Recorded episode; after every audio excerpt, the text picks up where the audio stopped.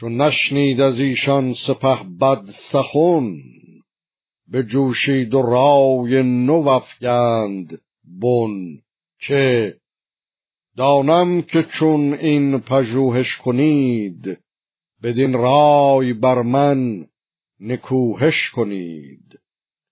ولیکن هر آن کو گزیند منش بباید شنیدش بسی سرزنش.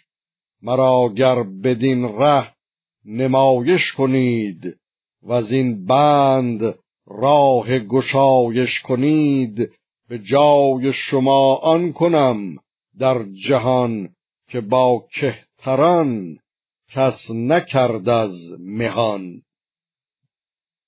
همه موبدان پاسخ آراستند همه کام و آرام او خواستند که ما مر تو را یک به یک بنده ایم نه از بس شگفتی سرفگنده ایم. که بودست از این کمتر و بیشتر به زن پادشا را نکاهد هنر. ابا اون که مهراب از این پای نیست بزرگ است و گرد و سبک مایه نیست. همان است از گوهر اژدهاست. وگر چند بر تازیان پادشاست.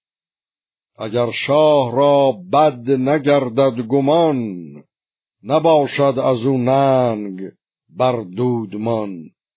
یکی نامه باید سوی پهلوان چنان چون تو دانی به روشن روان تو را خود خرد زان ما بیشتر روان و گمانت بهندیشتر مگر کو یکی نامه نزدیک شاه فرستد کند رای او را نگاه؟